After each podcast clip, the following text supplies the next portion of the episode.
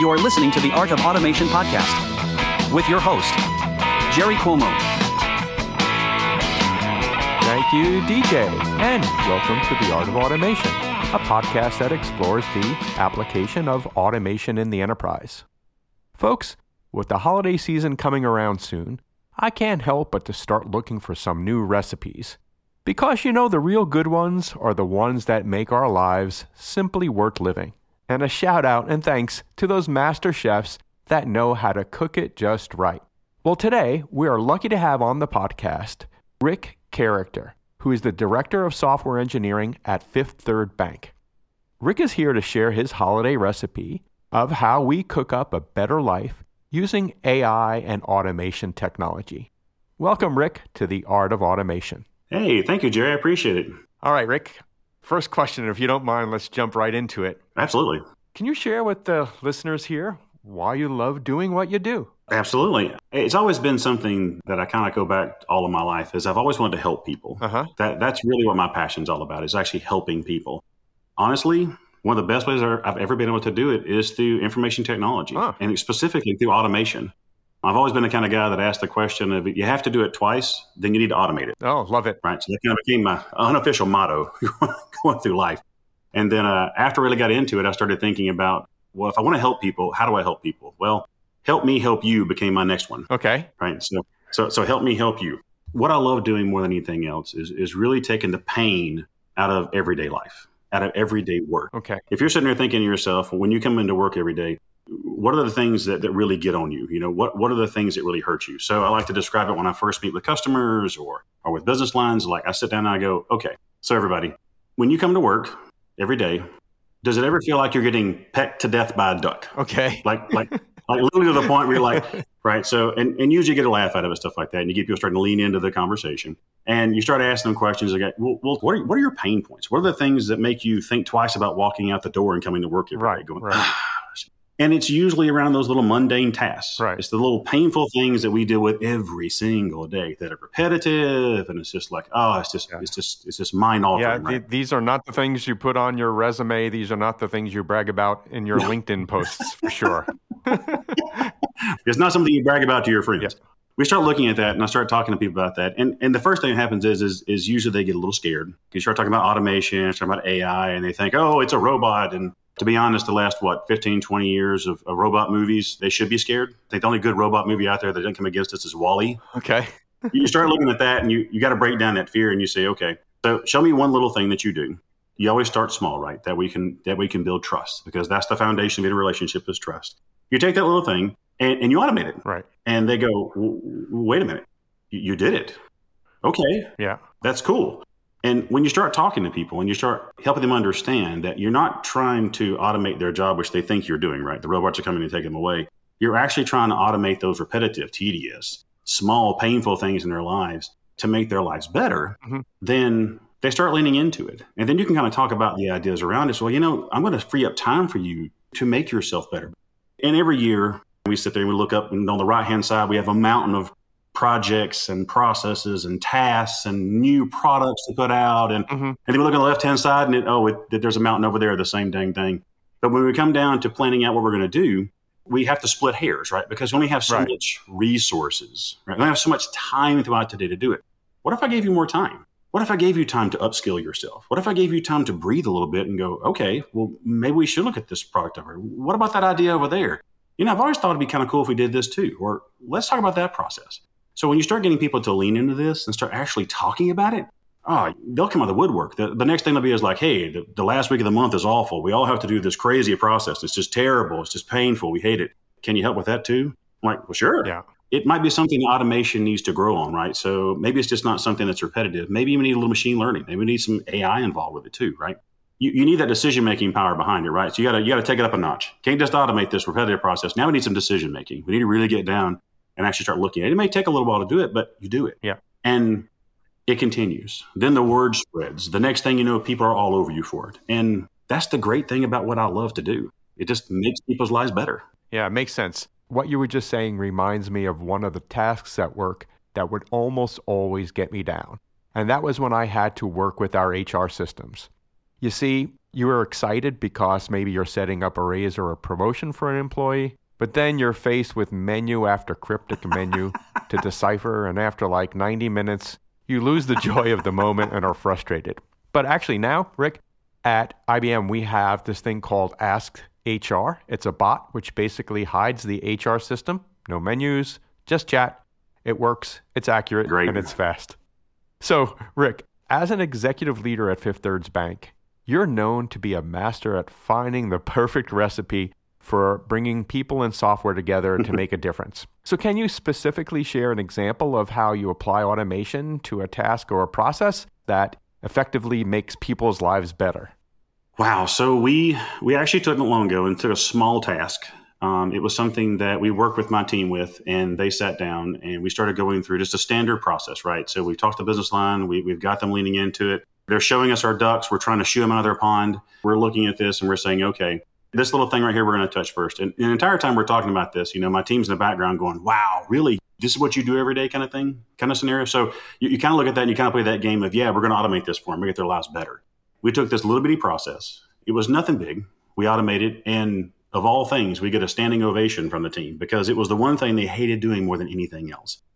You know, it doesn't sound like it's a big deal to a lot of people. And it's not going to show up on, on your metrics or any of your, your K P Is or anything like that whatsoever. But in essence, right. It's going to drive your engagement. It's going to drive your quality. It's going to drive people leaning into it. It's going to drive people dreaming and, and thinking bigger than what they do today, right? Because with automation, like anything else, the only thing that really stops automation, A I, is is our dreams. It's, it's our ideas. Those are the only things that limit it.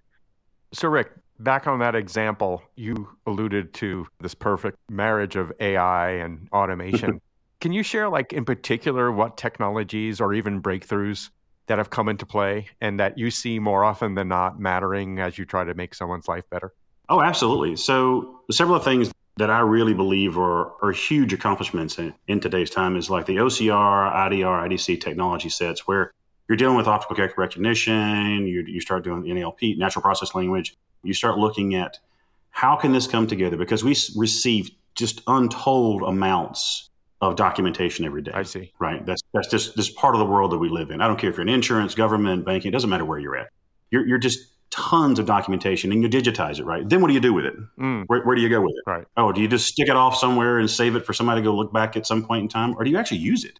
You pull customer information off this information and, and, and feed it to systems of record to help maybe create a stipulation check inside of an origination system. So we're going to check all the stipulations off. So when an underwriter starts looking at it, they go, oh, I only have to look at these four things because the system has already checked off these stipulations and I can move it to this this particular process. That's what we deal with every day. And I think that's one of the things that, you know, people need to look out for is that there's opportunities everywhere. Yeah, it makes sense.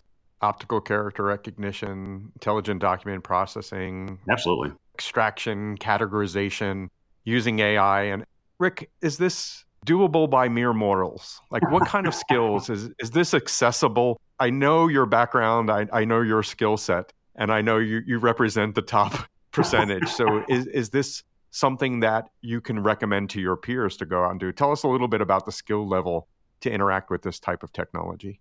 So basically, it, it's super easy. I mean, you interact with this technology every day. You just don't realize it, right?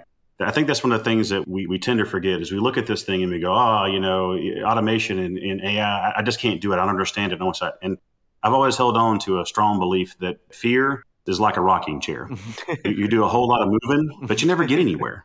A lot of times it's just you got to take the fear out of the way and start looking into it, but it's super easy. A simple LinkedIn Learning away can get you on your way and you can start automating in, in a day. And A I is right behind it. There, there's so much plug and play out there in the world today. There's so many things that you can put in play that just make your life easier. I, I know I B M has a lot of them. Um, I'll throw that out there for you. Thank you. But it, it's just such an easy world to get into.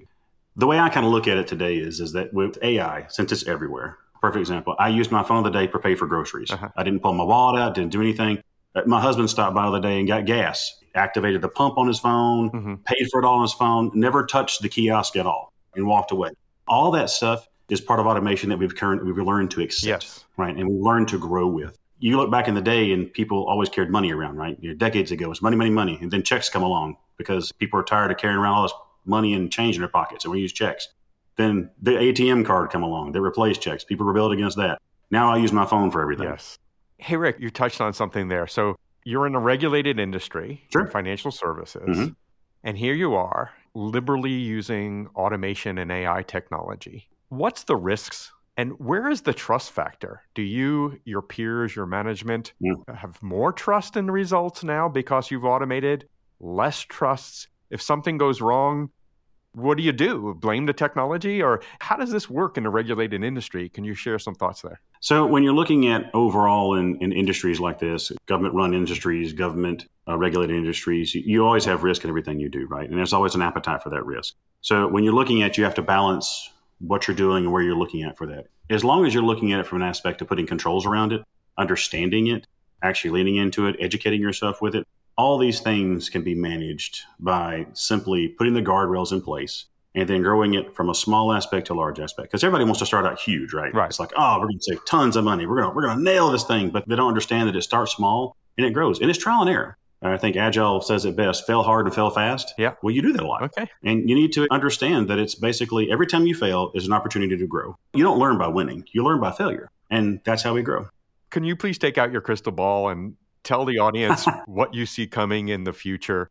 And if anything, what's missing? Is there a missing link to get to the future state? So what does it say? Gaze into it and let us know. Well, I'd like to gaze into it and give me the lottery numbers from last week or so. Was it one point six billion? That ship has I mean, sailed, my friend. Man. That ship has sailed. Yeah, I know. Neither you nor I are on it. So where I see this heading is the same place it's been heading in a nutshell. So let's think about it this way. The future of work is to work smarter, not harder. We, we've been doing automation for, you know, decades now, and it's the same thing around. People are going to continue to look at mundane tasks that can be automated. They're going to look at a way that they can do it themselves. So not so much as, hey, I need a specialist group sitting over here that does just this, but we put the actual power in the people's hands to say, hey, we need to make this as simple as Excel. Well, wait a minute, Excel isn't as simple sometimes. Um, as simple as Outlook, as far as it goes. But the more power we give to the people to actually self-automate themselves and the more education we give them, I think that's going to be the next jumping spot off for us. Plus, continuing integrating into everything. It's there already, but you're going to see in the next ten years, I would hope to be like George Jetson soon, to be honest. Okay. And Rick, maybe last comment. Where do us humans fit in? You're implying complete automation, as in the Jetsons. Where do you see we fit in to this grand picture? Oh, excellent question. So I have an analogy for this that I like to use. Let's think about automation and let's think about A I and let's think about technology helping us, right? Yeah. For the for the Trekkies out there, for, for my fellow sci-fi people, I'm going to talk about Star Trek for a second. Okay, please do. You either get to be in one of two fields. You either get to be in Starfleet or you get to be in the Borg. Yeah. Both of them are looking for perfection. They're both looking for peace. They're both looking to enhance themselves, right? Right. Starfleet goes about it by doing a very organic methodology behind it, looking at peace, looking at, at making themselves better, looking at the diversity that exists there. They're trying to raise themselves, and they're using technology every step of the way, right? Automation, A I. Uh-huh. The Borg side of it is resistance is futile. Right. He will be part of this, whether you like it or not. When I talk to people out there, I think I try to get them to look at this as, do you want to be in the Borg's world, or do you want to be in Starfleet's world? Yeah. I'm going to Starfleet, and there you go. Hey, ladies and gentlemen, I hope you see that when I talk to Rick in an afternoon, I don't need coffee. Rick provides the energy. No need for that little boost when you have Rick around. So, hey, Rick, thank you so much for joining us today on the Art of Automation. We really appreciate it. Oh, thank you for having me. It was it was a blast. Well, there, you've heard it from one of the industry's master chefs of cooking up recipes for happy work lives. Rick says, start with things you do more than once, and if they are mundane and repetitive, this is where you apply a dose of automation and A I technology. And you heard Rick recommend computer vision through optical character recognition with intelligent document processing and a healthy side of machine learning for context extraction and data classification. Okay, folks, that's it for today.